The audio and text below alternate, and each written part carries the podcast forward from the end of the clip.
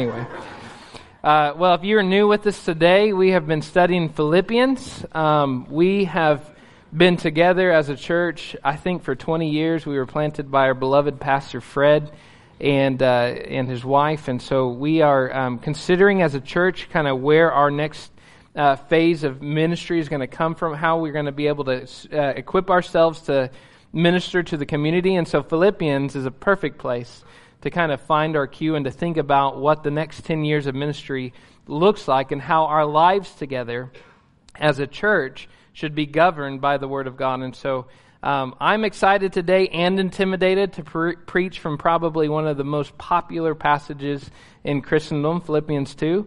Um, I will not do it as much justice as it deserves, I will tell you that. Um, but, you know, quite frankly, I don't care. I sat in construction dust, and there's dust on my bum, but there's dust on your bum too, so we'll give each other grace, okay? So if you will, just uh, join me in prayer as we get ready to open God's Word. Father God, we thank you for your grace. God, as we open up this Word, Father, I pray people will come to it. Father, for st- some, this will be a stone that they will break upon. For some, this will be a pillow that they'll land on. For some, this will be bread that will fill them up. And for others, this will be a call to fast from pride and self exaltation. However, your Spirit sees fit, Lord, to apply this text, I pray, Father, that those in here that are proud will be humbled, those who are humbled will feel exalted. And Father, in the end, that you will teach us as a church how to live as your people and we pray this in your Son's name. Amen. Paul's heart, whether he was free or in chains, was with the church. This is made clear in letters such as 2 Corinthians. There, Paul listed his trials, his hardships, and all the things he had undergone, and he added in his letter, apart from other things, there is the daily pressure on me of my anxiety for all the churches anxiety for all the churches. Well, what was Paul anxious about? I don't think it's too hard to imagine Paul thinking about all the future arguments, the dissensions, the church splits, the petty fights that would divide God's people and draw attention away from the gospel. Sadly, Christians are not immune to such things. We, like anyone else, can fight over things that have no eternal significance whatsoever. Satan's trophy room. I just want you to imagine. Have you ever been to someone's trophy? If you haven't been, go to Del Vaughn's house. So, Satan's trophy room is filled with dead churches that did not die over fights of doctrine, that did not die over fights of, of truth and gospel centrality. They didn't die over that. It's filled with corpses of dead churches that died over carpet colors, styles of music, programs, policies, traditions, and other such pettiness. Knowing he cannot kill the church with the sword, Satan kills the church with splinters. He can't kill us with the sword. He's tried. He slices and he dices and we multiply and we grow. He stabs and he wounds, he imprisons, and yet he can't stop us. So what better than to send a splinter such as the paint color on the wall? I mean, after all, what's going to give him more credit? That he's able to kill the church with a sword or with a splinter? A tragedy of tragedies, if you look at church history, if you look at the history of our church, if you look at the history of churches all around the nation, nothing kills the church like an individual's personal pride, conceit, and self ambition. Nothing outside of the church can kill us. We are indestructible from the outside. But internally, our pride can starve us. Our vibe for selfish ambition, our empty glory, our personal, our personal offense at the way someone talks about us, our assumptions, our divine right, those things are the things that will kill a church quicker than anything on the outside. In Philippians 2 1 through 11, we hear this all important message of how we are to do life as a church. It's so important now, especially as we're growing. As eh, this is perfect because this is the last Sunday with these chairs, with this floor.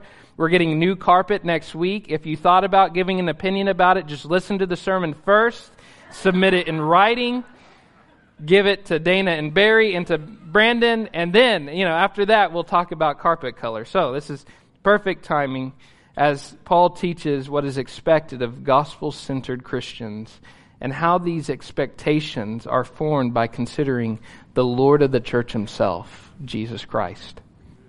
So let's set the context. Paul's main exhortation, his main instruction so far, his, his command so far in this letter in, in, to the Philippians has been this in Philippians 1.27. Only let your manner of life be worthy of the gospel of Christ, so that whether I come to see you or am absent, I may hear of you that you are standing firm in one spirit, with one mind, striving side by side for the faith of the gospel. In this, Paul sets his vision for the local church. Believers unified around the gospel living a life that is consistent with the gospel's claims, and striving as a single unit, side by side, for the gospel's advance. Doesn't that sound nice? Everybody moving together, moving ahead, pushing forward for the gospel. The church is to be a community centered on, founded on, living for the good news that Jesus has come to save sinners and put an end to sin and death and everything in this fallen world. And to restore people who have been separated from God and to give them reconcil- reconciliation back to the creator of the universe. That is what we are to find our center on. Philippians 2 1 through 11 pushes forward that life that is worthy of the gospel. It explains further how we're to do that, how the church is to be unified in this gospel centrality. You see that in verse 1 when it says so. Well, you don't begin a conversation like that, right? So, there's typically a cause, right? So, what is he connecting it to? Well, it goes back to that command. If you want to live a gospel centered life, if you want to live a life that is worthy of the gospel, Therefore, you will do these things. So, you will do what he's about to say. Everything he's about to say is going to unpack a life worthy of the gospel. So, if you reject these things and you think that these things are not for you, you're ultimately rejecting a life worthy of the gospel. Does that up the stakes enough for us? Like, this is a life worthy of the gospel that we're talking about. So, joy together, serving one another, gospel centrality, all of this is wrapped up into one textual package here in Philippians 2. It's divided into two parts, as you'll see in your notes if you were able to get notes when you came in. We have verses 1 through 4, which focuses on our calling to sacrifice for others. And then you get verses 5 through 11, which draws attention to the Savior who sacrificed himself for us. So you've got part 1, our mandate, right? And then part two, our model. And the message in this is clear serve others humbly because Christ has served you in a far greater way. Now, Paul lays out this mandate in verses 1 and 2. So if there is any encouragement in Christ, any comfort from love, any participation in the Spirit, any affection and sympathy, complete my joy by being of the same mind, having the same love, being in full accord and of one mind. Was working with an if-then progression, and what's interesting about this is it's all rhetorical. He says, if there's any encouragement, or the Greek word comfort, in Christ, now, as I'm reading this, I'm thinking, whoa, whoa, Paul, stop for a moment. Of course there's comfort in Christ. Right? That's rhetorical. If there's, what do you mean, if there's comfort in Christ? Of course there's comfort in Christ. Well, he continues. If there's any comfort and consolation from love, don't you feel comforted when someone loves you? Don't you feel consolation from love? Of course there's consolation from love. Of course there's comfort in love and affection. What about fellowship in the Spirit? How many Holy Spirits are there? Well, there's only one. That means that everyone that has the Holy Spirit, guess what? There's fellowship in the Holy Spirit. It's a rhetorical question. So he's basically saying if these things are true, which we all know they are, then Complete my joy by being of the same mind, having the same love, being in full accord, and of one mind. Have you ever thought of your desire for unity with other believers as a reflection of the truth you claim to believe? I'm going to step on some toes today because I'm preaching in America. We have this individual mindset, right? That God has come to save an individual by themselves and that heaven belongs to me. I have my own square acre of it. And therefore, my relationship with the Lord is what matters. Who cares about everybody else? We're going to see that the Bible blows that mentality out of the water. How you view God's people is a very clear, visible expression of your health in the belief and faith of Jesus Christ. Undeniably indivisible. We, we have got to get here as a church that the way we view each other, the way we talk about each other, the way we are suspicious about each other, the way we don't like each other, the way we gossip about each other, the way we break each other down, the way we bite and devour one another, all of that speaks to how we believe about Jesus Christ, indivisibly connected with the gospel. So it, it, has real application here. If these things are true, if there's comfort in Jesus, then we will be of the same mind, having the same love, being in full accord and of one mind. Now, complete my joy. That's what he says. It reveals his depth for the longing. It's like, I cannot be completely joyful until I know that you are unified. This is a true pastor's heart here. A, a, true pastor that has a Christ like heart desires nothing more than the people he pastors to be unified. And not just unified, but to be unified around the right things. One clear evidence, the one thing that would bring a planting pastor and then a following pastor, the greatest joy is to know that the people that they planted and the people that they pastored are together for the gospel. That's the one thing that will bring him joy. Now, unified around what, though? Right? Because we can be unified around a lot of things. Right? I, how many Dallas Cowboy fans are there in here? All of them. All, all of them. Okay, wow. Some of you may not be willing to admit it. How many of you have share a love of hiking and camping? How many of you share a love of coffee roasting and drinking? Okay, there you go. Good. All right. So we can be unified around a lot of things. We could have Dallas Cowboy Sunday where everybody wears a Dallas Cowboy jersey. We could have Coffee Sunday where everybody, whether they like it or not, drinks it in the way that God intended, and that's completely black and made from the hand of your own pastor. But ultimately, that's not the unity that Paul's talking about, is it?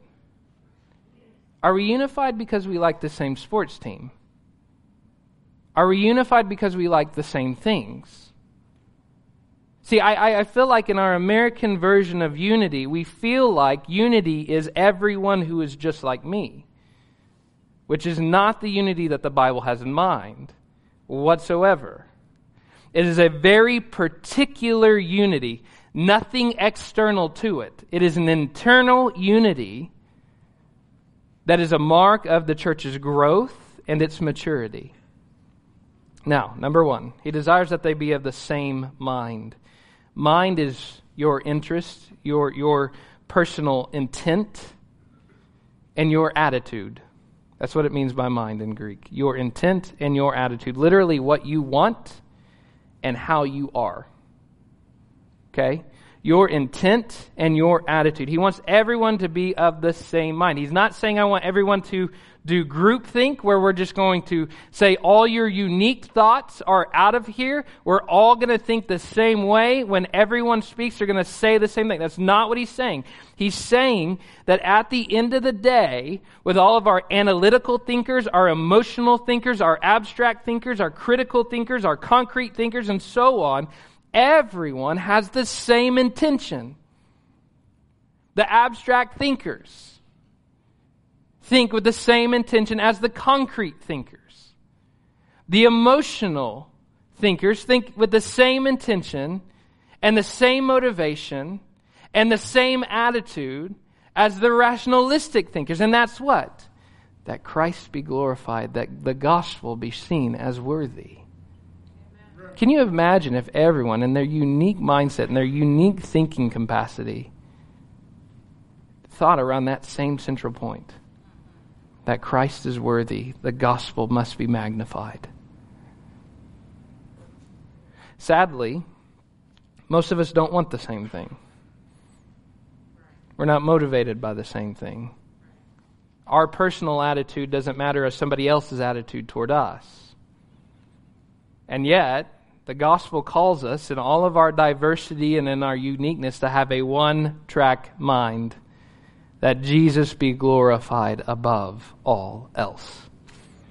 Second, Paul desires that believers will be of the same love. Now, what does he mean by the same love? I don't know. He could be the same type of love that we love each other all in the same way or the same manner of love. It could even be the same object of love, meaning having Christ unified together as our same central affection. Paul envisions a community that is gathered around the very same affection. In other words, as a church, if someone were to ask us on a lie detector test for 200 people what we love, the same answer would be Jesus Christ and His gospel. It wouldn't be we love accolades, we love Dallas Cowboys, we love tacos, we love this, we love that. It would be that we are gathered around that particular affection for Jesus Christ. That particular love is what is our center of gravitas. Right? That is, that is right at the center of who we are is a love for Jesus. At the end of the day, you may like beards. You may be um, able to only grow a goatee. You may not be able to grow anything. You might like gray hair. You might like brown hair. You might like blue shirts. You might like green shirts. You may wear shoes. You may not wear shoes. But at the end of the day, it doesn't matter. One fish, two fish, three fish, blue fish, or whatever the Dr. Seuss is. We all gather around the same love for Jesus Christ. That's what he says about the same love. Right? Whatever kind of fish that you are. You are gathered here, I hope, not because you found a lot of people that love the same types of food or the same types of policies or the same types of programs, but because you're gathered here with people who, at the end of the day, love Jesus. Otherwise, you're here for the wrong reason. Third, Paul also desires for believers to be in full accord. A literal translation of the Greek would be united in spirit, knit together. Right? We, we hear of uh, one, one, group of friend, one group of friends in Scripture that were, were knit in soul. You remember David and Jonathan? It's as if their souls were knit together. Now, the word implies that they're welded or knit together in such a way that if they divide, it's going to damage both of them. Can you imagine being a part of a church where everyone who is gathered because of their love of Christ is so knit together that if it fell apart, everyone would die? Everyone would be damaged. That is the kind of relationship that Paul envisions for the church.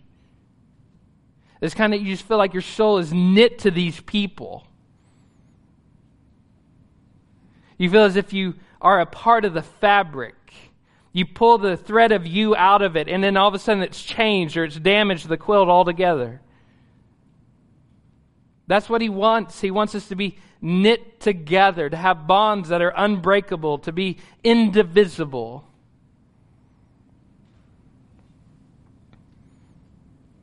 Finally, Paul desires for believers to be of one mind. Now, this sounds a bit redundant. Didn't he just say to be of the same mind? Well, whereas the same mind spoke of having the same gospel centered intentions and disposition and attitude, one mind speaks more of the same direction. Okay, it's the goal, the same goal, right? Uh, Paul speaks of having a unified direction, of living a life together that is direct, directed toward the singular goal of the gospel. Now remember, Paul's context is a life worthy of the gospel. So to be worthy of the gospel as a church, we all have to be heading in the same direction. Where are we going? Where is all this heading to? What is our telos, our destination, our final uh, our final place that we're trying to reach? What is it? Are we all spread out going in different directions or are we going in the same direction? Which I hope in your mind is the day of Christ when the clouds roll back like a scroll and you see you and everyone around you on their knee praising the Savior. That's isn't that isn't that the direction we're supposed to be heading? Isn't that where, where all this is going? Is that we, we will give up our pastors, our politicians, our presidents, and submit under the true shepherd king? Or are we thinking about business plans, heading to make this place the best 501c3 that Texas has ever seen? Are we bringing our worship ministry to be the best choral instrumentality that you have, I don't even know if that's a word, but that you have ever experienced in southern United States? That people pay us to come hear our choir. That's not our direction, though, is it? Our direction is life under the King, Amen. life for and with Jesus Christ. Now, hearing Paul's message clearly, Christians are called to a greater unity than the su- superficial unities found in anything else. Our unity should not be built on our favorite type of music, a beloved preacher, which I hope I'm that to you, but I may not be, it's fine.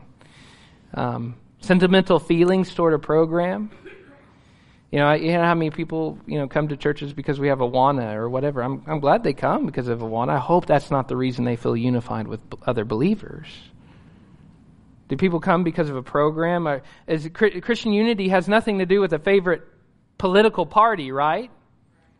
Right? Surely people could, at the end of the day, vote for different people and still gather under the name of Jesus, right? Because isn't his name above all names? It's not the same coffee preferences, right? Well, they don't have decaf coffee, right? It's not a deep set tradition. We're unified purely around the gospel of Jesus Christ, and anything else we think unifies us is not unity. It's a fake central. It's a fake center, and fake centers are going to cause you to fall apart. Okay, the real center is on Jesus Christ. Nothing else keeps Christians bonded together like the gospel. Nothing keeps Christians bonded together like the gospel. I can guarantee you, we could start vetting people at the front door. Are you contemporary or a hymnist? And I guarantee you, we could fill this church with contemporaries or hymnists. We can create a service for both of them. And guess what? Five minutes later, we're going to have to create a new entry level test just to protect that unity. So, if we're going to be unified, we're going to be unified in these things on Jesus Christ and on nothing else. Now, I think this should help us evaluate our own division, right? As a church. Let's just get honest. We're a family here. We, we love each other, most of us. Um, and, and so let's just, let's just get down to the root. Let's diagnose why do we divide so often. Tragically, more often than not, what has caused divisions between two people, between Christians in the same body who have the same Lord, is two things. Number one, they don't both have the same intentions. Right? Number two, they're not motivated by the same things. And then number three, they love completely different things. If you want to see proof of this, that this unity, by and large, in church comes from secretly selfish intentions. Okay, they, you can put glossy words on it. I just, I just want us all to have excellence. I, I just want us all to do whatever you gloss it over. The fact that division between Christians come is ultimately from secretly selfish intentions and wrongly placed affections. There's a word of God for this in James 4. What causes quarrels and causes fights among you? He just asks it outright. Why do you fight each other? Why do you fight each other? Is it not this, that your passions are at war within you? Literally, what gives you pleasure. That's the, the Greek word is the same word of hedonism. Whatever it is that gives you pre- pleasure, brings you pleasure. Is it not the fact that you're at war over what brings pleasure? Your desire or your lust, it's the same word. Your lust and you do not you lust and you do not have, so you murder. You covet, and it's the same word as zeal, zealous. You covet, you're zealous and cannot obtain, so you fight and quarrel. It's hard to argue with that, right? He just he just sums up every Christian fight. What causes fights and quarrels? Why do husbands and wives fight so much?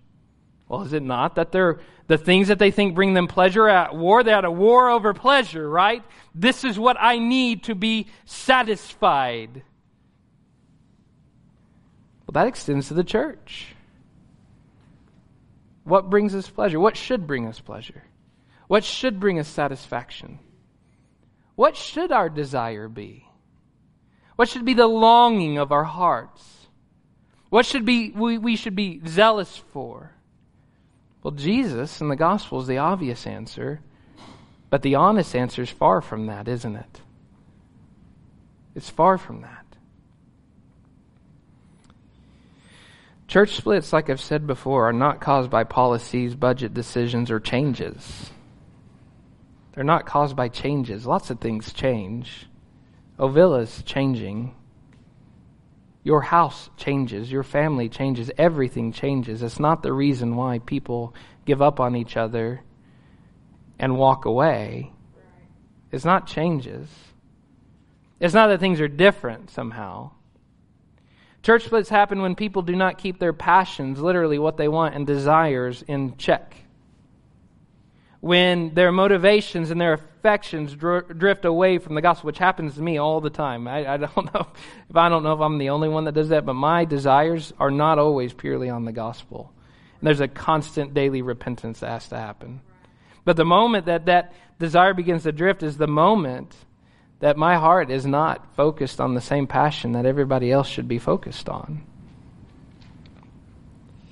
This is why Paul calls Christians to the same mind, especially with what we want and what our intentions are. Why are you here? What do you want from this church?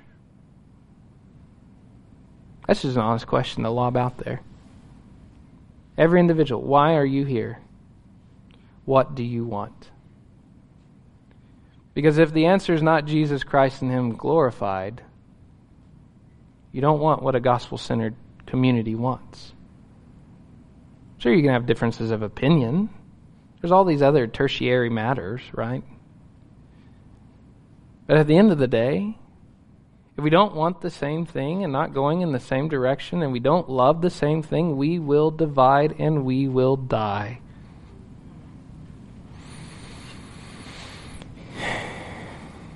he goes on to clarify how exactly do we do these things? Well, here's some here's some real concrete application for you concrete thinkers. Do nothing from selfish ambition or conceit, but in humility count others more significant than yourselves. Let each of you look not only to his own interests, but also to the interests of others. It's a further explanation of how to have the same mind, same love, same accord.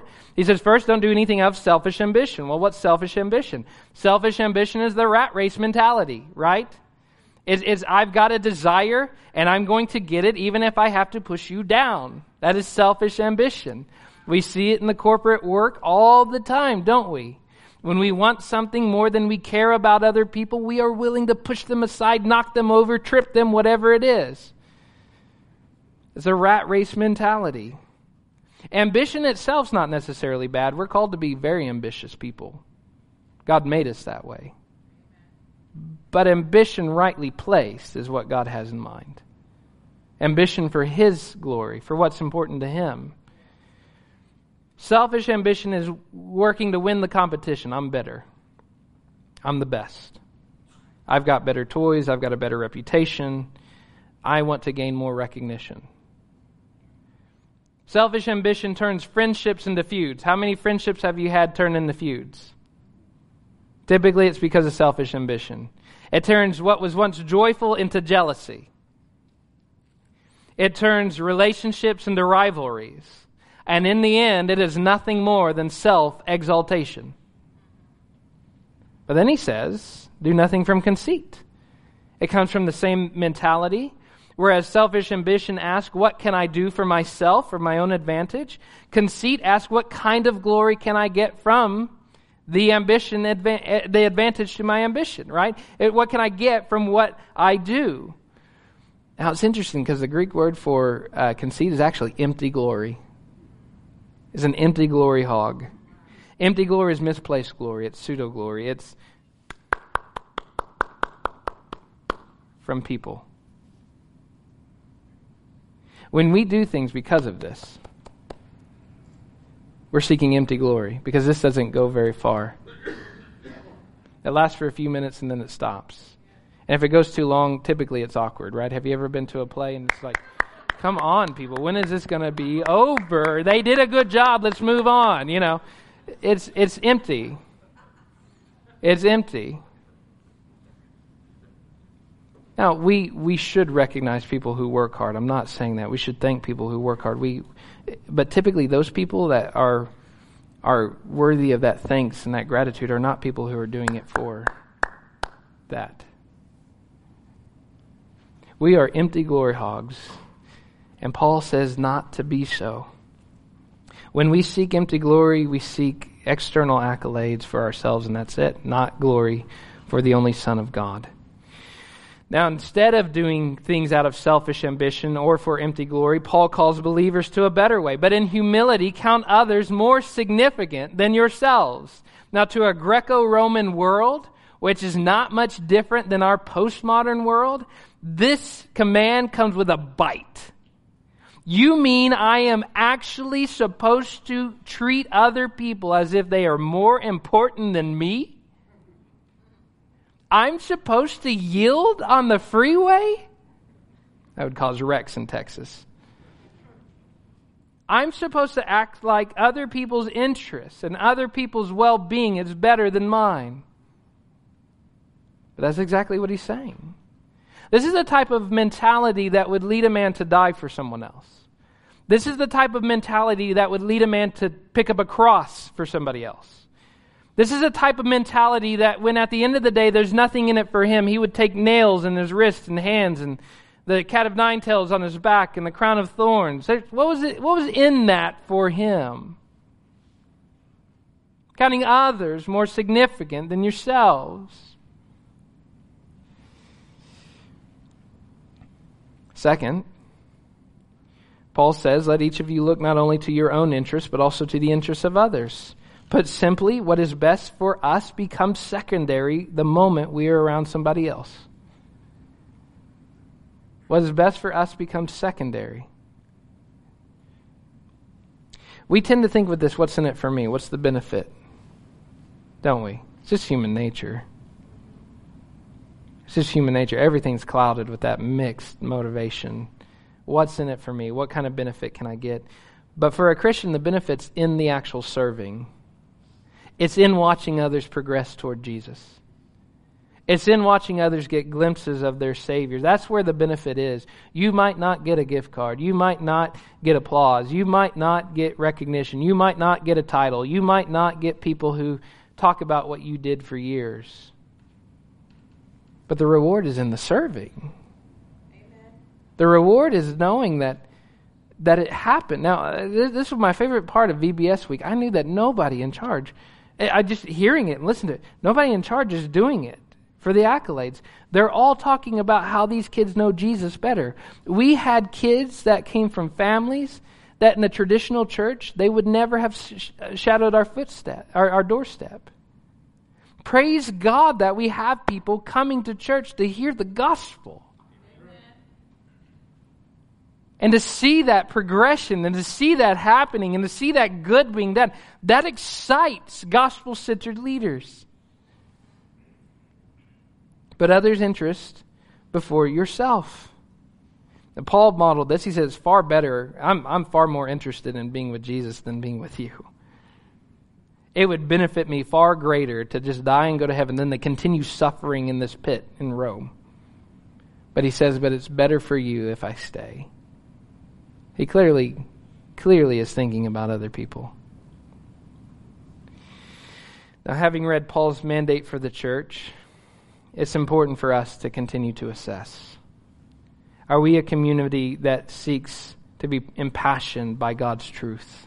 Are we drawn together by this invisible force that we don't even really understand how it works, but this gospel just bringing us together? The fact that Jesus died, he was buried for me, and he rose again. Is that what draws us together? When we do things, are we thinking about the recognition we're going to get? Are we thinking about the memorials we've made? Right? We did that. We've done this. We made that. We colored this. We painted that wall. We put down that carpet. And then when it has to get changed for some reason or another, do we get offended that our memorials are now being wiped out? Or are we excited that the gospel is moving forward in another generation with this church? I mean, we've got all kinds of new, right? We got new logos, we got new policies, we got new ushers, we got new, uh, you know, being a non-administrative guy. I'm, trust me, you're sick of the new. I'm sick of the new. Okay. But at the end of the day, what's exciting is that this church is outfitting itself to take the gospel for the next decade and for the next 50 years that there will be a church on this hill, Lord willing, if we stay centered on the gospel, being a presence in this community and people that we don't even know their name, children not even born, are going to hear the gospel of Jesus Christ in VBSs to come. Can we get excited about that? we'll change the logo again, I promise you. Give us 10 years. The walls will be painted. If you want them painted quicker, just run up them, okay? Just scuff them up. But one thing that won't change is the fact that we are here for a mission. And that mission is that the gospel be named among people who don't worship God.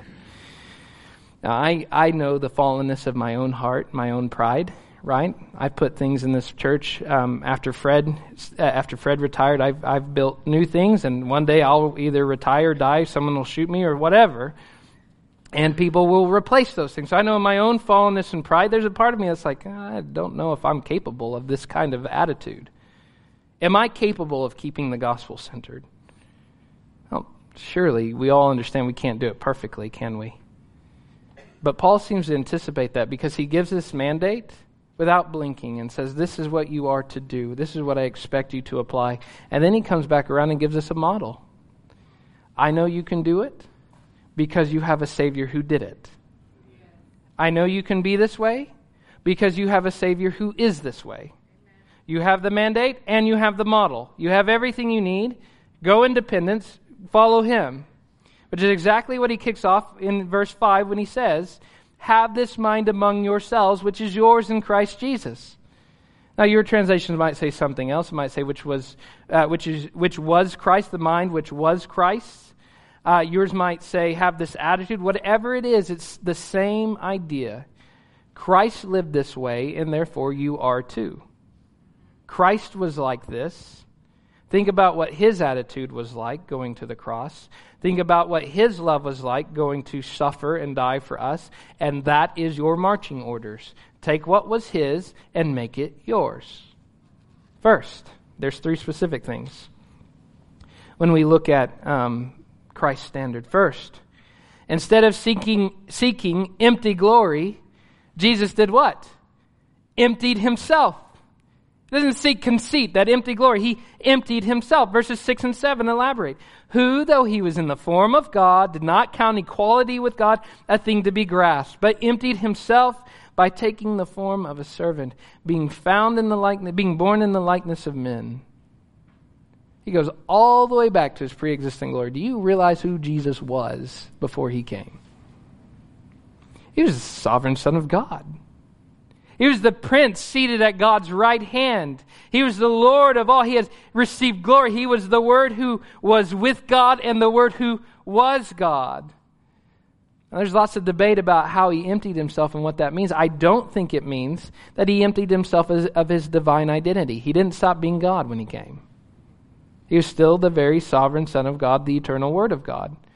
I don't even think it means that he emptied himself of his divine attributes and power. We still see Jesus retaining authority over the wind and the waves, over sickness and death, and over forgiveness of sins itself.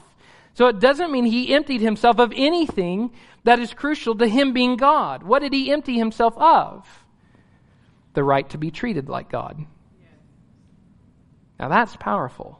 Can you imagine being God in flesh, knowing who you are down to the T, knowing that this whole thing is your eternal plan and was built by your word as you're getting smacked in the face by the person you nurtured as a baby? Can you imagine? Can you imagine emptying yourself of the right of being treated like God as you're being nailed to the tree that you watched over as it was planted in the ground?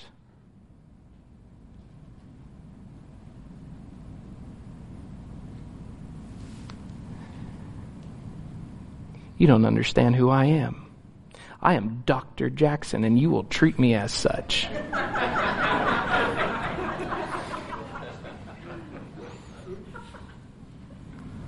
Jesus emptied himself of all that.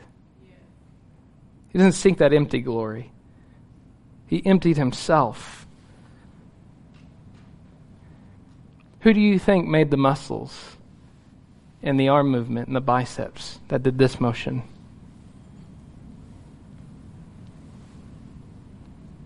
Who do you think made the voice box of the people who cried out, Crucify, crucify, crucify? My goodness, people. This is the Lord of the universe. Emptying himself of the right to be treated as such. Gosh, I'm a pathetic creature.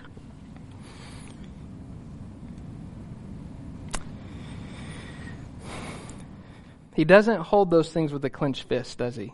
It says that. He didn't count equality with God as a thing to be grasped. You will treat me as God, and I'm not letting go of that right. No, he holds it with an open hand. He holds it with an open hand, and he gave it up. He is the first king in all of existence who willingly dethroned himself to die in the pit of a slave for us. Second, Instead of seeking his own interest, Jesus looked out for the interests of others. How did he do this? Verse 8 says it. And being found in human form, he humbled himself by becoming obedient to the what? To the point of death. And not just death, but even death on a cross. Paul's not trying to hide his amazement here. It's not just that he was willing to die, it's that he did die. It's not just that he did die, but it was the way he died. He died a form of death that was reserved only for the lowest of lows, for the scum of the earth, for criminals and slaves. Roman citizens were not to be crucified. And the high king of the universe is killed in that way? Why? Well, it's because that was the way that we would have our interest saved. What's our best interest? Forgiveness of sins, eternal life. What he was interested in, what he wanted. We all know he didn't want to go to the cross, right? When he prayed, he said, Father, if there's any other way, right, let this cup pass from me. He wanted to do the will of the Father. But I think we'd be foolhardy to say he actually wanted the splintery cross. He wanted it because of whose interest he died for. He wanted it because of the people he bled for. He wanted it because of you. And yet we're still here after all of that knowledge asking, what's in it for me? Third, Instead of exalting himself, Jesus received his exaltation from God. Verses 9 through 11 talk about this. Therefore, God has highly exalted him and bestowed on him the name that is above every name, so that at the name of Jesus every knee should bow. You hear that? Every knee should bow in heaven and on earth and under the earth, and every tongue confess that Jesus is Lord. Now, all this is this is talking about a greater story, right?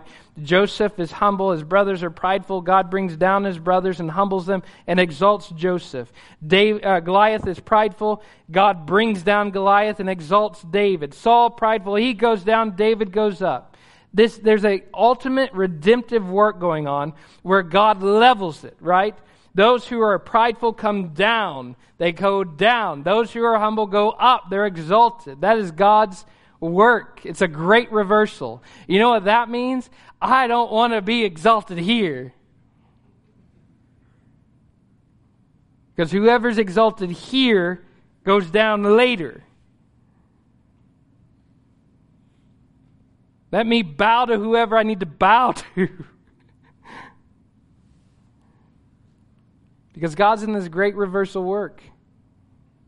Now, what's amazing about all this is there's really two, two things that it has to do with our attitude when we consider that God exalted Christ. Number one, Paul's point is that Jesus didn't exalt himself. He didn't. He received his exaltation from God. It wasn't self exaltation, it wasn't self promotion. Jesus was not in the rat race to get ahead, and he certainly did nothing for vainglory of recognition from people, right? He humbly obeyed God and was therefore exalted. Now, by contrast, one guaranteed way that you will not be exalted by God is if you exalt yourself. Guaranteed way.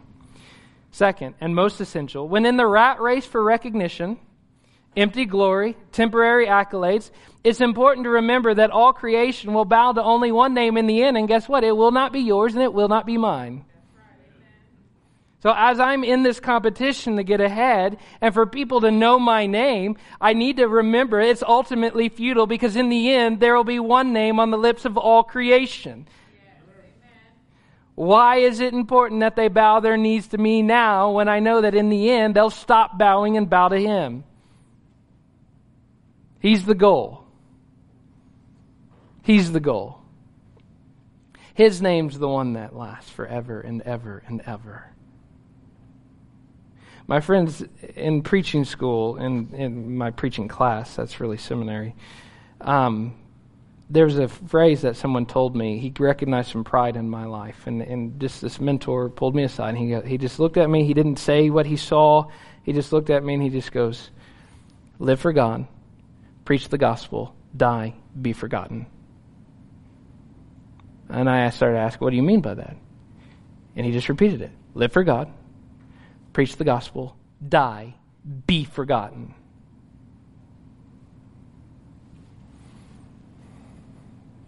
That did an immense amount of help for my prideful soul. Because he only told me what was actually going to happen. I mean, doesn't Ecclesiastes talk about how generations come and generations go, and one generation doesn't remember the generation from the beginning, and it just keeps going in this cycle, right?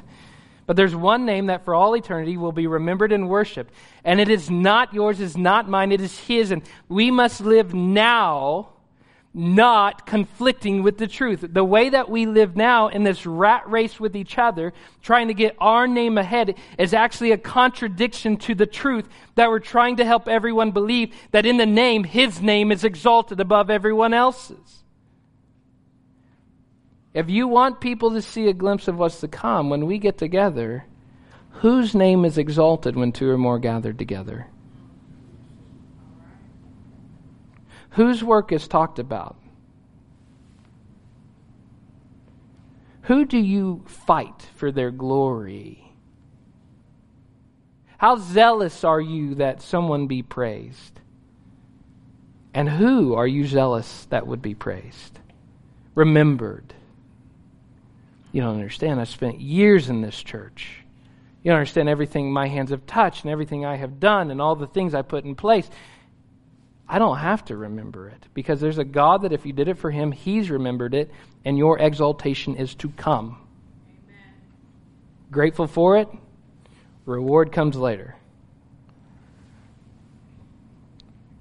So important for us at a church at this stage to remember that we're not asked to do anything that Jesus didn't do for us. We must serve each other like the Savior. We must talk about each other like we would imagine the Savior talking about us. We must love each other the way that the Savior loved us. Didn't he say that? Love each other as I have loved you. Did Jesus love you by backbiting you? Did Jesus love you by spreading gossip about you? Well, then don't do it to others It's very simple. My prayer for this church is that the attitude that we saw at VBS where people lay down their lives night after night, lay down their self interest for children to hear the gospel, that that would be multiplied in our church. And that we would just love each other. My friends, there are quirky people in here. Just as a side note of application, there are quirky people in here. I won't name names, but Mike is the worst of them. There are quirky people in here. There's a bunch of weirdos who like things you don't like. There's a bunch of crazies that do things you wouldn't do. But at the end of the day, guess what? There's not one person in this room that will be not sanctified of some level of quirkiness in the end. And there's not one person in this room whose name will be remembered because they exalted it themselves. We must exalt Christ, unify in the love of Christ and in the mission of the gospel. Let's pray. Father God, as long winded of a preacher as I am, I pray, Lord, that my words have landed on their target. Father, your Spirit is the one who guides the arrow. Father, if I have missed in any way, I pray that that arrow will be shattered and forgotten. And Father, if this sermon at any level has hit its target, it is only because of your Spirit. And so, God, I pray that right now, if there's anyone here, Lord, that is struggling with these things, that they will get help, that they will get the gospel, that they will hear Christ, that they will repent. Father, if there's anyone here that's discouraged and broken, Father, I pray that you will help them to see that you love them dearly. Their identity is not in what they do, their identity is in what Christ did. We thank you, God. We pray this in your Son's name. Amen.